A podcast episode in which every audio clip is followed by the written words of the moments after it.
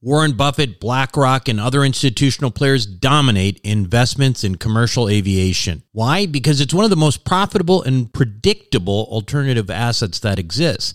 And it's not tied to other markets such as real estate and the stock market. Is it safe? Well, imagine triple net leases to the likes of American Airlines and British Airways. Income is contractual and guaranteed by some of the biggest named airlines in the world. That's why this kind of investment was never available to the ordinary accredited investor. That is until now. Visit accesswealthaviation.com and check it out for yourself. Invest in an institutional team with over 200 plus years of combined investment experience in the aviation sector. Conservative investing with double digit returns and tax advantages. That's accesswealthaviation.com. Accesswealthaviation.com. You are listening to the Wealth Formula Podcast with Buck Joffrey. Get ready to change your life. Welcome, everyone. This is Buck Joffrey with the Wealth Formula Podcast. And today I'd like to start out again, as I usually do, referring you to wealthformula.com, where you can get all sorts of resources not available on this podcast. All sorts of downloads, including my free book, Seven Secrets of Eternal Wealth, which you could get at Amazon. You could pay me for it, or you could get a free copy downloaded from the site. Uh, you can also simply text me 44222 and text wealth formula. One word, that's 44222 wealth formula. Now, starting with today, first of all, I have to apologize. I'm a little under the weather. For some of you know, I have been uh, evacuated from Montecito, uh, our home, because of these mudslides. And so we've been living in this hotel, and um, the hotel's been nice, but it's a few weeks, and we got a couple rooms and a bunch of little kids, so we kind of had to split it up, my wife and me, and so I, you know, I slept with the uh, the two older ones, the eight and the five year old. My sis, my uh, my wife uh, slept with the baby, the two year old, who was the hellion, who is the hellion, and um, anyway, one uh, one of us got sick, and then the next, you know, everybody got sick except my wife because she's uh, She's always got the best immune system in the family. So anyway, I'm that is all to say that if you hear me clearing my throat a lot and stuff, Phil's going to try to get rid of it, but I apologize in advance. So, you know, for this show, I want to talk a little bit about the idea of opportunity. You know, there is this word in Chinese uh, that goes uh, that that is for crisis. That also uh, the same uh, the same word for opportunity as well. And I think that is somewhat uh, telling because I know from personal experience that my entrepreneurial career was launched because of a crisis, because of something to be afraid of.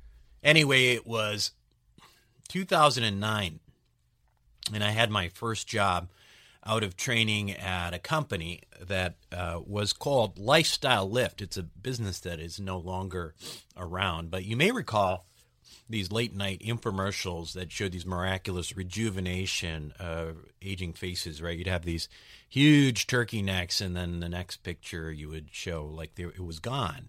Anyway, as it turns out, Lifestyle Lift was basically a facelift meal. That's what they didn't want to tell you on those commercials.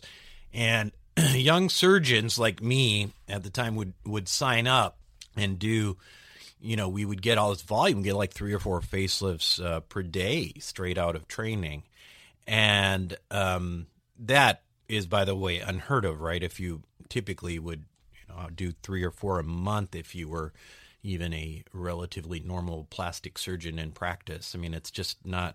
Cra- it's crazy to have that much volume. Anyway, lucky for patients, I was actually um, a very good surgeon, and my results were as good as anyone in that whole organization, which was huge. It covered most states and um, and hundreds, literally hundreds of doctors. It was my first experience being a non-resident physician, and the money was more than anything I could have made on my own at that point. I made uh, in that first year out of training uh, just around a half million dollars, and at first, you know, this whole new world of making money.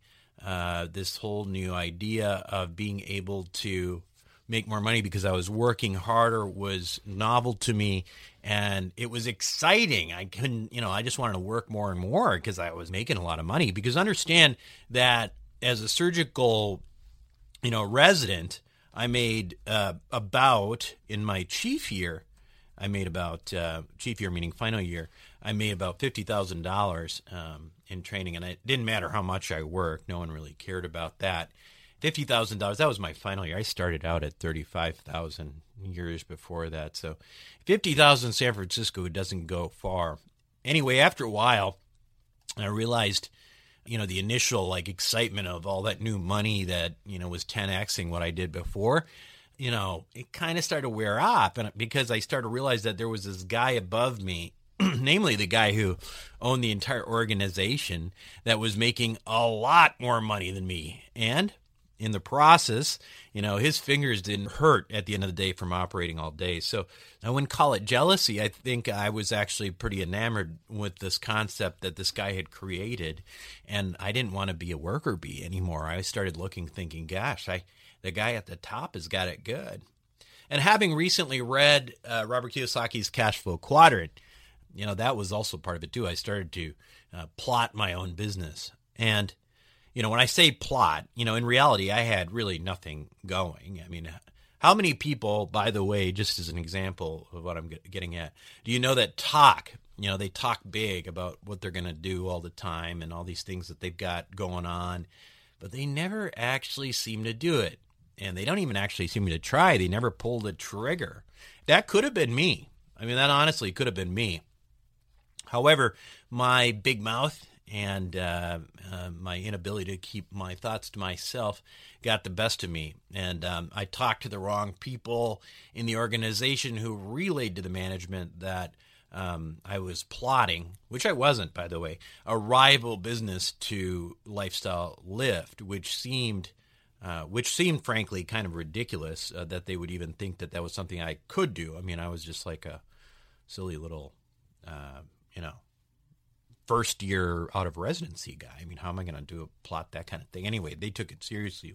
Anyway, management at that point was not happy with me. they already had concerns about this rocky relationship that I had uh, developed with the office manager. You know, it's because my ego, right? I mean, they hired this office manager from a nearby hair salon. You know, she was managing a bunch of people cutting hair and I wasn't really keen on the idea. You know, again, I had a huge ego. So I'm sitting there thinking, frankly, this moron is going to be my boss, right? No, no. Anyway, it's not nice to say say that or think that, but I'm telling you the truth. She was there and she was doing what she thought she was supposed to do. I mean, she would literally make me clock in and clock out. For heaven's sake, I'd never done that in my whole life. And well, except for maybe a candy store I worked in as a kid. Anyway, despite being one of the highest volume surgeons that Lifestyle Lift had, despite having virtually zero complication rates, uh, when they had a lot of complications there too, by the way, patient satisfaction ratios of mine were just off the charts. Despite all these great indicators, they fired me. And when they fired me, I was shocked. Um, because you know what? I'd never been fired before. And I and and in that regard, I'd never really failed before right? And getting fired is a kind of failure. Anyway, I spent the next uh, few days at that point uh, frantically figuring out what to do. Uh, at this point in my life, yeah, I think I was like 35. I had a newborn. Uh, we just moved to Chicago. My wife and me, we just been married for about a year. And I had, you know, I had some money saved up, but not enough to last that long. I had a choice at that point. You know, I could get another job, and probably at that point, you know the the types of jobs that were in the real world out outside of lifestyle lift i would have made probably i don't know maybe $300000 per year working for another organization. And don't get me wrong that's not bad money. The problem was that the more and more i thought of that the more i realized that i was getting this sickening feeling that the problem with lifestyle lift was not necessarily all their fault. That took me a long time to admit sure, I could vilify them. And you know what? They were kind of an evil organization and they're out of business. So I can say that. So hopefully no one will try to sue me. But there's no doubt about that. It was shady. Um, there was a lot of good surgeons and a lot of good outcomes, but there was a lot of shady stuff too. But, you know, on the other hand, most corporate organizations, whenever I hear people working for large corporate organizations, they all kind of seem a little bit evil, right? I mean, at least from the perspective of the employees. Uh, you know, I don't think we're we're not evil, are we, Phil? No, we're not evil, but we're not a big, you know, huge organization, and I'm kind of a uh, sucker for people who um, who work for me, and, uh, and I want to take care of them. So, anyway, the bigger issue I had to contend with for the first time was realizing, uh, really for the first time in my life, that I had what I will call here the entrepreneur's curse. What is the entrepreneur's curse? Well, one of the uh, one uh, this is this is true, and I know this that a lot of entrepreneurs share this. We are entrepreneurs in part because we are not employable, right? If you're an entrepreneur out there, you know what I'm talking about, right? Because once you, uh, especially once you start be, you know, start having that experience as an entrepreneur, you can't go back. You can't work for somebody else. Well, I think I just had too big of an ego to work for anyone else ever, really. And even as a resident, I don't think I did well with that hierarchy system at all. I know I didn't, in fact. I think I've talked about that before in my weekly wealth widgets.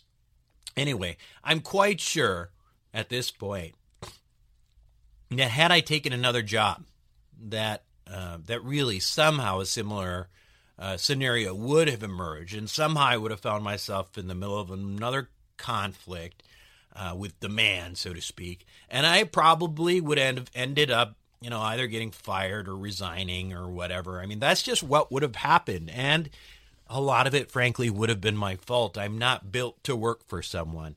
So at this point, realizing that I only had one option, I had to start my own business. Now, that was a journey uh, itself. And um, I won't describe the whole thing here because I've already been talking for a while. But suffice it to say, that at one point I was down to my last $2,000 uh, in the bank because I was, you know, I had to spend a bunch for the startup, right? I mean, I only had one year and I made some decent money, but it is expensive to start a business. So I had like down to $2,000 in my bank account. And I never told my wife because I didn't want her to get scared about it. But ultimately, here's the good news that crisis of getting fired, of feeling the pain of almost running out of money turned into my first multi million dollar business. You know what? Sometimes it takes a swift kick in the butt and I guess a free fall to get you to act on something that you were really meant to do. And unfortunately, it doesn't happen enough because we live in, in a world with, with too many safety nets. We live in uh, we live in a very sort of artificial manicured world paradoxically, that can limit us because crisis equals opportunity. And without a crisis like getting fired, it's hard to walk away from the warm comfort of the golden handcuffs, which I know you may very well have on yourself. Now, my guest today had a crisis of her own a few years back. It was a life and death matter that made her realize that she had to make a change, but in the process, the result ended up becoming an incredible multi million dollar real estate organization. Uh, when we come back, we'll talk to Kathy Fettke of the Real Wealth Network. What do the Rothschilds, the Romneys, and the billionaire hedge fund managers know that you don't about growing and protecting wealth? As you might imagine, the wealthy have a few tricks up their sleeves. One strategy allows you to grow wealth tax free at a compounding rate with no volatility it protects your money from creditors and lawsuits, and it lets you invest the same money in two different places at the same time. How about that for amplifying wealth? To learn more, go to wealthformulabanking.com. Again, that's wealthformulabanking.com. Welcome back to the show, everyone. Today, my guest on Wealth Formula Podcast is Kathy Fettke. Now, Kathy is uh, known as a very passionate person when it comes to helping people acquire cash flowing real estate uh, so they can enjoy what she calls real wealth. Uh, she is a regular guest expert on Fox News, CNN, CNBC, Bloomberg, NPR, CBS, MarketWatch, and the Wall Street Journal, and has been named one of the 100 most intriguing entrepreneurs by Goldman Sachs two years in a row. That's impressive. She is the host of the Real Wealth Show, a featured podcast on iTunes with uh, listeners in over 27 countries, and she's also the author of Retire Rich with Rentals. Kathy, welcome to Wealth Formula Podcast. Thanks for being here. Thank you so much for having me. So, we'll get back to the Goldman Sachs thing in a second, but tell tell me a little bit. tell us a little bit about yourself. I know a lot of my listeners actually do already listen to your show, but um, you know, for those of us who are less familiar, tell us a little bit about you and how you get started in real estate. Because I remember hearing your st- story on the uh, on the summit, and it was uh, pretty fascinating. yeah, it's um, kind of all by accident, but uh, also divine. so, yeah. um, back in 2003, my husband had uh, found out he had a freckle that looked different than the many other freckles he has. He's a redhead, so yeah. how this one stood out, I have no idea. But he had a sense and went in to have it checked, and it turned out it was melanoma. Oh. And then they found more. Uh, he again was a redhead, but a bodybuilder when he was younger, and he used to just fry himself for those shows um, and try to pretend he he could tan. so, um, uh, so anyway, the the doctor uh, through more tests thought it had spread, and um, and they told him that it looked like it spread to his liver, and if it did, then he would have six months to live. Oh boy! And I was a stay home. You know, I was a stay-at-home mom at the time with two young kids. We just bought a big house, way too big for us. Um, but you know, we didn't expect this medical situation, and so uh, I just needed to take over the finances. I needed to make things work, and so I had a radio show at the time in San Francisco on KMEW, and I just changed the topic from whatever I felt like talking about, usually news related, to okay, how do you make money and how do you make passive income? Because I wanted to stay home with the children, but I also needed to make money. Yeah. And it just, I just, uh, yeah, interviewed people, interviewed people, and found out that real estate was a great way. So interesting. So in a way, you were using your own show to leverage what other people knew and sort of teach yourself at the same time, right? It was 100% for selfish reasons. I was like, hey, I've got a platform. People will talk to me. I could get people like Kiyosaki to come and give me an hour of his time because yeah. I, you know, I have this radio show and I, and I would say, what, what are you doing and where are you investing and how can the average person do it? Meaning me. And, uh, and I, you know, in, in, in the process of pursuing something of interest to me, I grew quite a following because it turns out I'm not the only one who wanted to learn it. right, and I find that's you know generally the best you know the best way is when you have a, a genuine passion for something you're trying to learn, and you know I always think of my mm-hmm. podcast is I learn and you know I learn with everybody else and I teach uh, what I learn and and sometimes we learn together. Uh, and uh, I think that generally gets people more engaged because then you get sort of this, you know, people have the same mindset. Um, so, what did you discover Absolutely. along this way? So, you you got all this information. We had Robert Kiyosaki on the show last uh, few weeks ago. You know, mm-hmm. guys like this. What did they tell you? What resonated, and where did you, you know, how did you apply it? Well, what what he said loud and clear was uh, you're, you know, you know, he's pretty bold when he talks, and yeah. like you're an idiot if you're going to keep your property in California because it was, you know, 2004, 2005. He could see the writing on the wall that apparently nobody else could. Um, but uh, at the time, I had become a mortgage broker because our phones were ringing off the hook with people who wanted to buy property and yeah and uh, and, and wanted loans. So that I, I t- did turn it into a business and um, and I could see that I could literally give anybody a loan, whether they qualified or not. And I remember thinking that doesn't make sense. And I'd ask my husband, "Does that make sense?" He said, "No, no, it really actually sounds like fraud, and don't do it."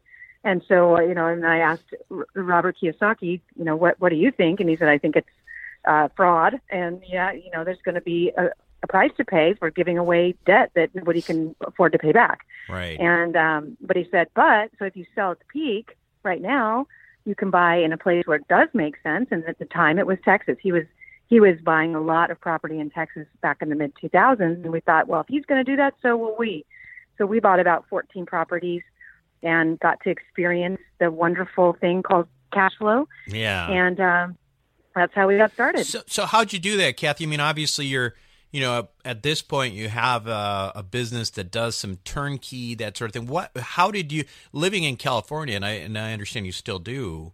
How did you buy 14? Was it single family homes or whatever it did? How did you do that initially? I, I took advantage of free money at the time. I right. mean, it was just ridiculous. Like I said, I I had become a mortgage broker. I had a sponsor on the show uh, that helped pay for the show, and he was a mortgage broker. And he said, "Oh my gosh, this worked. Our phones are ringing off the hook. You need to go get your license and take all these all these uh, mortgages." Sure. And um, and and they were. I mean, I, I made a lot of money. I think sure. I made on my first deal it was a million dollar loan. I made ten thousand dollars in in a day, and so part of part of the way we financed it was that I was suddenly making a lot of money. Yeah. And um, but also I knew how to to use the banks, and at the time you could you could buy an investment property with no money down, not just a yeah. primary. So we and there was no limit. So we were like, why wouldn't you? You know, it's cash flows. You put no money down. Yeah, I'm doing this, and so we just did as many as I would. I would write them up myself. yeah, know? I, I mean that's the that's sort of the ironic part of that time, right? I mean, I I was a broke yeah. resident, so I had no money, so I had nothing to lose anyway, so I never bought anything. But the experience uh, to look look back at what happened, I think some people who timed it right really came out ahead because you know, after that credit really tightened up and it became really hard for people to start. But I think what I was getting at was you live in California, you have 14 properties in Texas. Well, now, you know, with a lot of uh, uh, some turnkey rental companies, you can do that. Was that what you were using back then, or were you just finding property managers, or how were you doing that? It didn't exist. I mean, we we kind of created the industry that didn't exist at the time. Um, what what happened is again, I, I got a tip from from Kiyosaki saying that's what he was doing. So I flew out to Texas and I met with real estate agents, and most of them didn't know what they were talking about. They were showing me four hundred thousand dollar properties because they saw California uh, money on my Yeah, forehead and thought, yeah. well, she's dumb. All the seller, she'll think four hundred thousand dollars is a deal, but I, you know, was smarter than that because I had a radio show and I interviewed people. So Yeah. as a, you know, I finally found I would interview property manager. I'd go to each office and and just I just set it up for myself. Again, it was just for me. I, I had to put the team together. So I found the right agent, I found the right neighborhood, I found the right property manager and the insurance, all of it. And then I talked about it on the show, and once again, our phones blew up with people saying we want that too. Yeah. And then I, I just thought, you know, how do I do that? And I realized, well, I can do the loans, but I can also receive referral fees from the agents. So we we kind of set up the turnkey model back in early 2000s before it was a thing. Yeah, yeah. Let's, and I want to talk about that in a second. But one of the things that I think that um, you often uh, get invited on shows uh, for and uh, do talks about is real estate cycles. And I'm curious to get your thoughts on what's going on now because. You know, I am an investor primarily in multi-family residential, primarily apartment building, uh, apartment buildings, and and what I'm finding is uh, probably what a lot of people are finding is that it's pretty tight out there, right? I mean, we're we're in a we're in a market cycle right now in at least the most the major markets uh, out there where it's it's really tight. There's not a lot of cash flow. Cap rates are compressed. Is it still possible? And I, I'm guessing you're going to say yes to get a decent deal. And and how do you determine it? Let's talk a little bit about markets. Sure. I mean, I'll, I'll be honest, and sorry if you hear background noise. I one of the benefits of of being a real estate investor is you get to do what you want with your time. And I'm visiting my daughter in San Diego because she's not feeling well, and there's a little bit of background noise. Sure, so I that's apologize fine, for not that. a problem. Could, oh, All right, Could so- you hear my question? I, I did, yeah, I, I did Yeah, okay, hear it. And got it. Um, so the the way that we're making the most money and the way that we always have is again taught to me in my early years to understand the cycle and what's the greatest need, what's the what's the pain point. And right now, the biggest pain there's several, but it is lack of inventory. Builders got wiped out. They're not building like they used to, and whatever they are building is more expensive than it ever has been due to labor shortages and uh, increase in material costs and uh, oh my goodness, you know, permit costs and Uh, regulations. So prices are up 30% to build. So inventory is low, but the supply that's coming on with new homes is, is far more expensive than it's ever been. It's, it's far beyond its last peak. And so the pain point is, of course, affordable housing. Anything under 250,000 or 200,000 is really what the majority of Americans could afford, but that inventory is just not there. It's too Right. hard for a builder to bring that on. And so, you know, for us, what we have found is the greatest um, profit is, is is partnering with builders and bringing the capital. So we've done a lot of syndications. We we find excellent builders with long, long track records of you know being able to get the product online, and uh, we are capital partners, and investors make uh, upwards of 30% IRR. So that's been great and totally passive, but that's not cash flow. So on the cash flow end, absolutely uh, apartments. I I know it's your your thing. I just it makes me nervous because some people get attached to an idea, but they don't tie it to reality. And yes, at certain times, multifamily is fantastic. At other times, when cap rates are low, you have to understand that if if you want to make money, you're going to have to sell it at an even lower cap. But who's going to buy it? If you're Yeah. buying it at four, is someone going to take it for three Yeah. or two? You know, and then what happens when interest rates go up, which they are, and you have to refi your short-term loan, and interest rates are up. Now your net, your NOI is is uh, down, and your the value of the property has gone down. So I think there's going to be a lot of people who are shocked that they're going to find themselves in trouble. So give it three years. I think it's going to be a great time to buy multifamily because we'll be picking up the mistakes of everybody else. uh, Yeah. Honestly, Yeah, no, I think I think I there's mean, I I- think there's a lot of truth to that. I mean, I think there's different ways, and and like I said, I'm not uh, haven't been finding things by, nor has uh, Yeah. others others who are uh, in this market. You know, as you know, Ken Ken McElroy, for example, who. Mm-hmm. Um, who's a friend of mine, and, and Kenny uh, was you know, this major syndicator, Robert Kiyosaki advisor. You know, his primary focus, like like you actually, has been building. Uh, that's not something that you know Kenny um, had done a lot of, but you know, the last syndication of his that I actually was an investor in uh, was a, a, a you know triple or it was a it was an uh, class A project in Phoenix, uh, like 300 units. And I asked him, "Well, gosh, you know, this is different. Kenny, what, why are we doing that instead of use typical value add play?" And he said, "Well, right now I can I can build uh, a 300 unit complex, uh, A class complex for the same amount that people are are, are selling B or Yeah. C class properties, and so I'm Yeah. building." You know, so so there are some definitely some we're doing. parallels in market. So that's uh, whether it's multifamily or single family, but yeah, absolutely. So what are your favorite markets right now? What and why? Well, you know, it just depends on the strategy and Yeah. kind of along with Kenny and I I love him too. He's just such a great guy. Yeah. Um we, you know, we bought in the most expensive market in the entire country. We bought a, a 150 million dollar apartment building across from Google in Mountain View that has a, a one cap if you're on a good day. I don't know, but yeah. um so that makes no sense, right? Right. but um, but it was 200 units with a lot of parkland, and sadly, we will be turning that parkland into more units. So it wasn't for the one cap that we bought that; it was for the um, the the, the uh, we're going to turn it into 800 units. So right. increasing the density there. Uh, now now the numbers work. Sure. But yeah, it's it's you got to get more creative these days. Yeah, But so as far as market, if if you're looking for double digit returns, you're going to have to go into what I I guess what I like to say are the markets with a bad reputation. They're they're places that used to have issues, but the the cities have are are reinvesting in themselves and reinventing themselves and pouring billions of dollars into revitalization. But a lot of people don't know that. So if if you well, took like an airplane to somewhere Detroit, yeah. I, Yeah. I mean, Detroit has huge, huge possibility. It's one of the last remaining places where you can get really high cash flow, but you're taking a slight risk. You have to be in the right market. Uh, but I, I don't- I don't even see it as a risk. I see the massive growth happening there and re- redevelopment, and we're excited about Detroit. Absolutely.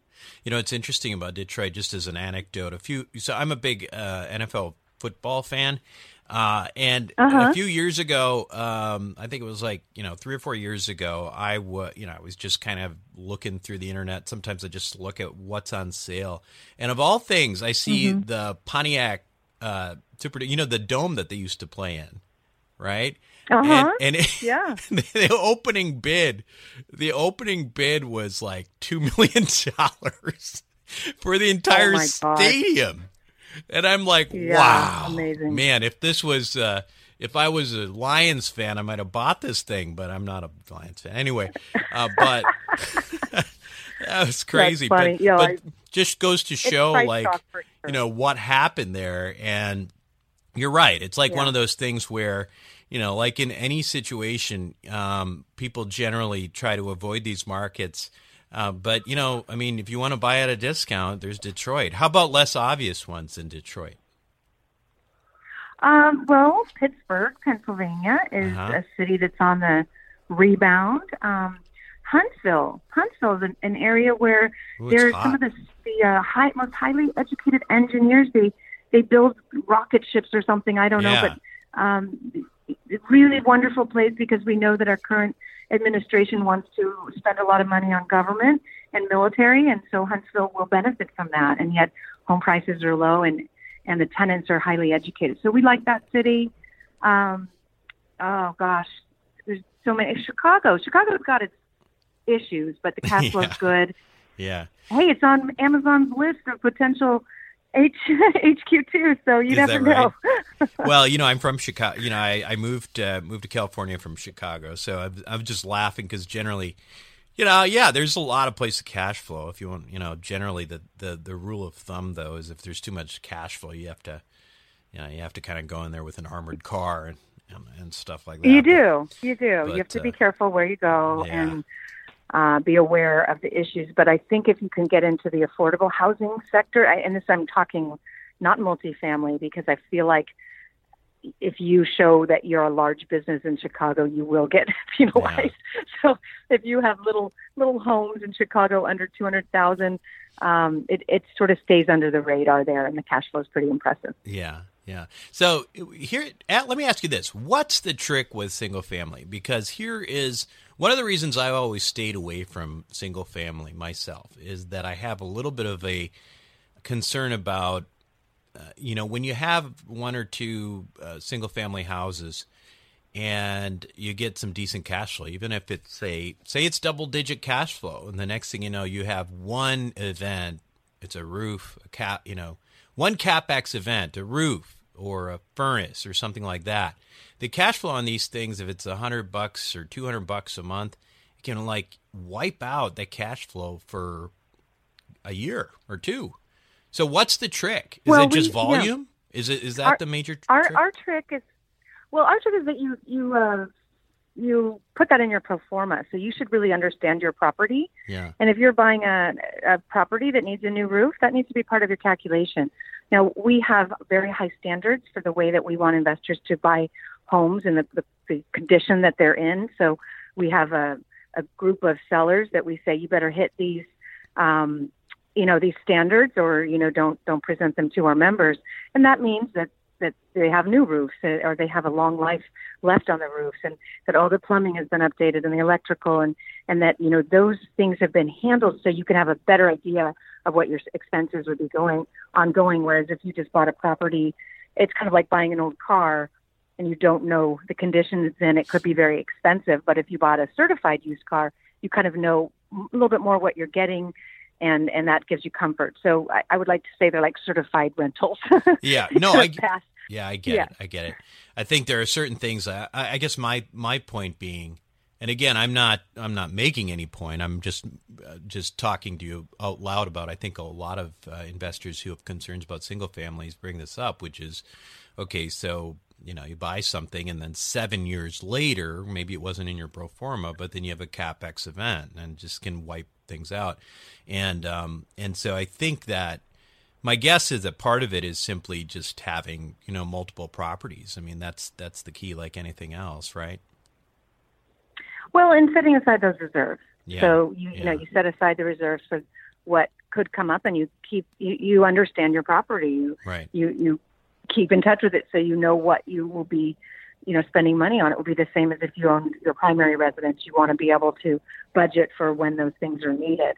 And um, but you know it, it can happen with multifamily Sure. too. I mean we I have not had a good experience with multifamily. That's just me, but it can go either way. Yeah. Where you know we had an apartment and uh, there was an oil leak, an, uh, a gas leak in the middle of the night, and the city made every single resident move out, and we we had full occupancy, and the next day we didn't. Wow. And so it can happen. Yeah. Did insurance, did you, insurance it can cover that? Anything, but different. What was that? Did insurance Um, cover that? The insurance covered it, but um, but then once the city came in uh, and they saw that it was a potential um, health hazard, uh, then they wanted to just kind of tear apart the building and they made us redo everything, and we were Yeah. in it for two million more than we ever expected, yeah. and it was a nightmare. Yeah. So you know, it can happen on any property. You're it's right. going to be a bigger issue on a bigger property. Yeah, yeah. So I, I'd love to talk to you about. I noticed that you've sort of tapped into this space that I've been very intrigued by. It's the Airbnb space. So w- when did you get in that? How'd you get in that? Tell us a little bit about that because I think there's probably a lot of people interested in, in hearing about that uh, that industry. Yeah.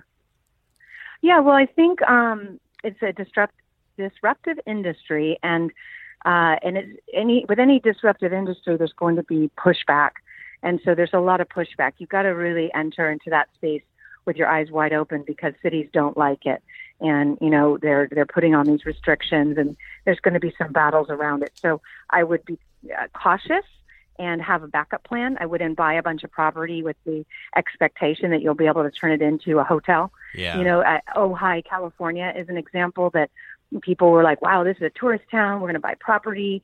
We're going to um, do the Airbnb thing. And then Ojai uh, made it illegal. So yeah. a bunch of people ha- stuck with property they can't rent. Yeah. And so you just, you need to be cautious. Um, but with that said, I think most, most places allow, allow it if you live there.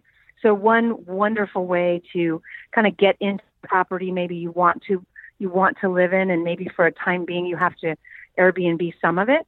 That's a wonderful, wonderful way for people to get into into Like a- real estate. How, like how Rich and I or did something? it without really knowing. Yeah, like sort of like a duplex situation or something like that. You mean where? Yeah, anything. Yes, you. Yeah. Yeah. if you you could get an FHA loan and buy a fourplex on an FHA loan, which is three percent down.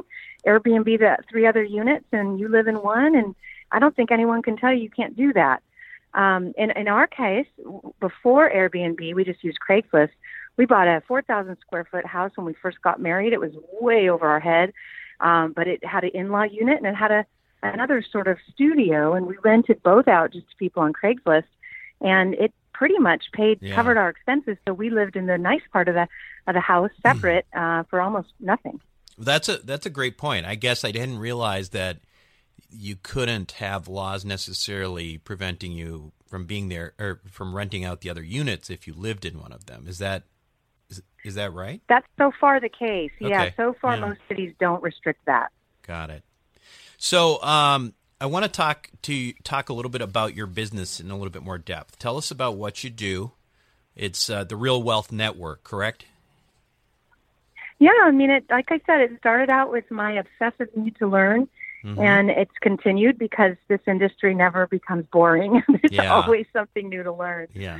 strategies change every year you you got to stay up on it so um still i'm passionate you know 13 14 years later i just constantly researching the markets and the best strategies in the markets and hooking up with the best people who can bring us the best deals and you know we share that with our investors so um And, so we have we learn monthly more about meetings it? where you Yeah. can Is come and learn Uh-huh. yeah and then the, the webinars every week and Uh-huh. and uh, I do the the podcast and the news show, and I speak a lot. So tons of education, and um, and that has attracted some deals that, like I said, I never would have had the chance to t- talk to Kiyosaki if I didn't have a radio show. And now that we have a huge investor group of thirty six thousand people, um, deals come to me that are insane. Like a a deal came to us where we got the property for a third or a fourth of what it's worth, but we had to close in two days, and I was able to raise an enormous amount of money in two days yeah. to get that deal. That's and great. and you know we wouldn't, yeah, wouldn't have had that opportunity otherwise. So how do we? So where do we go? What's the website? Yeah, it's realwealthnetwork.com, and uh, you can just join for free there. We're all about free, free or very affordable access to education, Right. and uh, And then, you know, some deals, the SEC requires it be for accredited investors, which is upsetting. I'd like everyone to be able to participate, but that's just, you know, the way it is. But anyway, realwealthnetwork.com. And uh, you can, it's free and the information is there.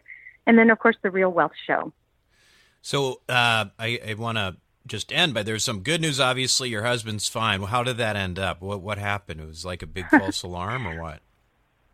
You know, he he did a bunch of tests, and he just it, it, it was either a misdiagnosis or uh, the changing of his lifestyle. Um, you know, just juicing and all that. Who, who knows? Uh, yeah. Uh, what all we know is that he did the the CAT scan and there was no more cancer, and and so it it worked. They cut a lot of the melanoma out. Yeah, yeah, yeah. Well, that's the doctor great... was wrong, and he's mm-hmm. healthy. well, that's great, and and you came out with a an entirely new career and something that's been really successful for you, and you're helping a lot of people. So that's great. Thank you. And he, you know, and he's a businessman, a business coach, and I kind of got it started, and then I looked at him and said, "Now what do I do?" And he's like, "I'll put the website together, and I'll, that's you know." Great. So he's put all the business systems in place, and I just kind of am the rainmaker. Fantastic, Kathy. Well, it's been a fantastic story, and I want to thank you again for being on Wealth Formula Podcast. Thank you so much for having me. We'll be right back. Self storage is a necessary evil. It's where you keep your stuff and forget about it. No wonder this stuff is so profitable and recession resistant. The Wealth Formula community, well, we've benefited from that. We've made lots of money in this space with Reliant Real Estate, one of the largest self storage companies in the country. With an average investor internal rate of return of almost 34%, with hold times just over three and a half years, these guys know what the meaning of velocity of money is. If you're an accredited investor, make sure to check out what they're up to right now at ReliantFund4.com. Again, that's ReliantFund4.com. Welcome back to the show, everyone. Hope you enjoyed that. I love Kathy's story uh, because it again shows that this whole idea of getting pushed out of your comfort zone can really lead to great things, right? The paradox here is that conventional wisdom, and for that matter, human nature, is to stay as much as possible within that safe space, right? I mean, we are creatures of Maslow's hierarchy. We want to make sure that we've got a food and, and security and all that, and we don't want to risk any of that. And I get it. The problem is that it is very hard to reach your potential if you're never really challenged, if you're never really outside of that comfort zone. This is the golden handcuffs issue, right? Uh, the golden handcuffs is a real and frankly depressing phenomena. And I can't tell you how many unhappy doctors, mostly doctors, but other professionals I know that love to bitch about their job, right? You know, you know people like that. They love to talk about it. They love how to talk about how many hours they work and how they never see their kids. They love to talk about it, but really, you know what? It's sort of a badge of honor. The strange thing is that these people often feel like I, I feel like they, they think they're martyrs, right? And really they're sort of sadistic. I mean, do they really hate their lives like that? Or are they just playing martyr? You know, these kind of people uh, you know, I've I've stopped hanging out with these kind of people honestly because it just depresses me. And they hang out in, in and they hang out in droves. You know, they hang out together because they like to hear each other complain about working too much and not seeing their family. It makes them feel good. Anyway, hopefully you're not one of those people. But if you are, you know, I have sympathy for you. But it's probably about time that you come to terms with why you're so miserable. Maybe maybe you aren't miserable. You know what I mean by that? Okay, so let me give you an example. So I know, uh, I know, I have a friend uh, back in Chicago who's a neurosurgeon, and you may know that I used to be a neurosurgery resident. But anyway, he loves, man, he loves talking about how much he works. He loves talking about how it sucks that he's never home and that he never sees his family. And in the process, though, you know what? The next thing you know, I hear that he's actually doing extra work, locum tenens on the weekend. Now, I know this guy has a multiple seven figure contract already. Why is he working overtime? Why? Well, here's his secret, and I know this because I've talked to this guy and I know his type. He loves operating. He wants to be in the operating all the time. He's a total adrenaline junkie. Loves to get in there and crack skulls in the middle of the night. That's why I couldn't do it. That's why I left because I don't have the adrenaline thing. Anyway, that's the truth and he is a very good guy and i don't uh, this is not a nice this may sound like a not nice thing to say but i truly believe he likes operating more than being with his family and that in fact is not something that i'm even saying is a moral judgment. I'm just saying let's get real here. Don't pretend you're miserable if you're not miserable. Stop saying you are. Uh, because on the other hand if if you really are miserable you need to do something about it you know? If you're not miserable, stop saying you're miserable because you're just going to annoy people around you like me. If you are miserable, do something about it and and stop and stop complaining. You know, eh, I don't know about you again, but I know people who I've known for nine, ten years who complain about the same things over and over again, but they won't do anything about it because of the golden handcuffs. Anyway, that's it. That's my rant for this week. And that's it for me and Wealth Formula podcast. This is Buck Joffrey signing off. Thank you for listening to the Wealth Formula podcast. Visit us on the web at wealthformula.com. The information contained in this podcast are opinions, not fact. As always, consult your own financial team before making any investment. See you next time. Buck Joffrey here from Sapio with Buck Joffrey. Aging might become reversible over the next 10 to 20 years. It's already being done in lab animals, so it's just a matter of time. Our challenge? To be healthy enough for when that time comes. As a former scientist and surgeon myself, my goal is to figure out how to do that and to share it with you. I wrote a book called Living Longer for Busy People that you can download for free at sapiopodcast.com. You'll be amazed at just how a few daily adjustments can add years of a healthy life for you. Again, download it for free, sapiopodcast.com.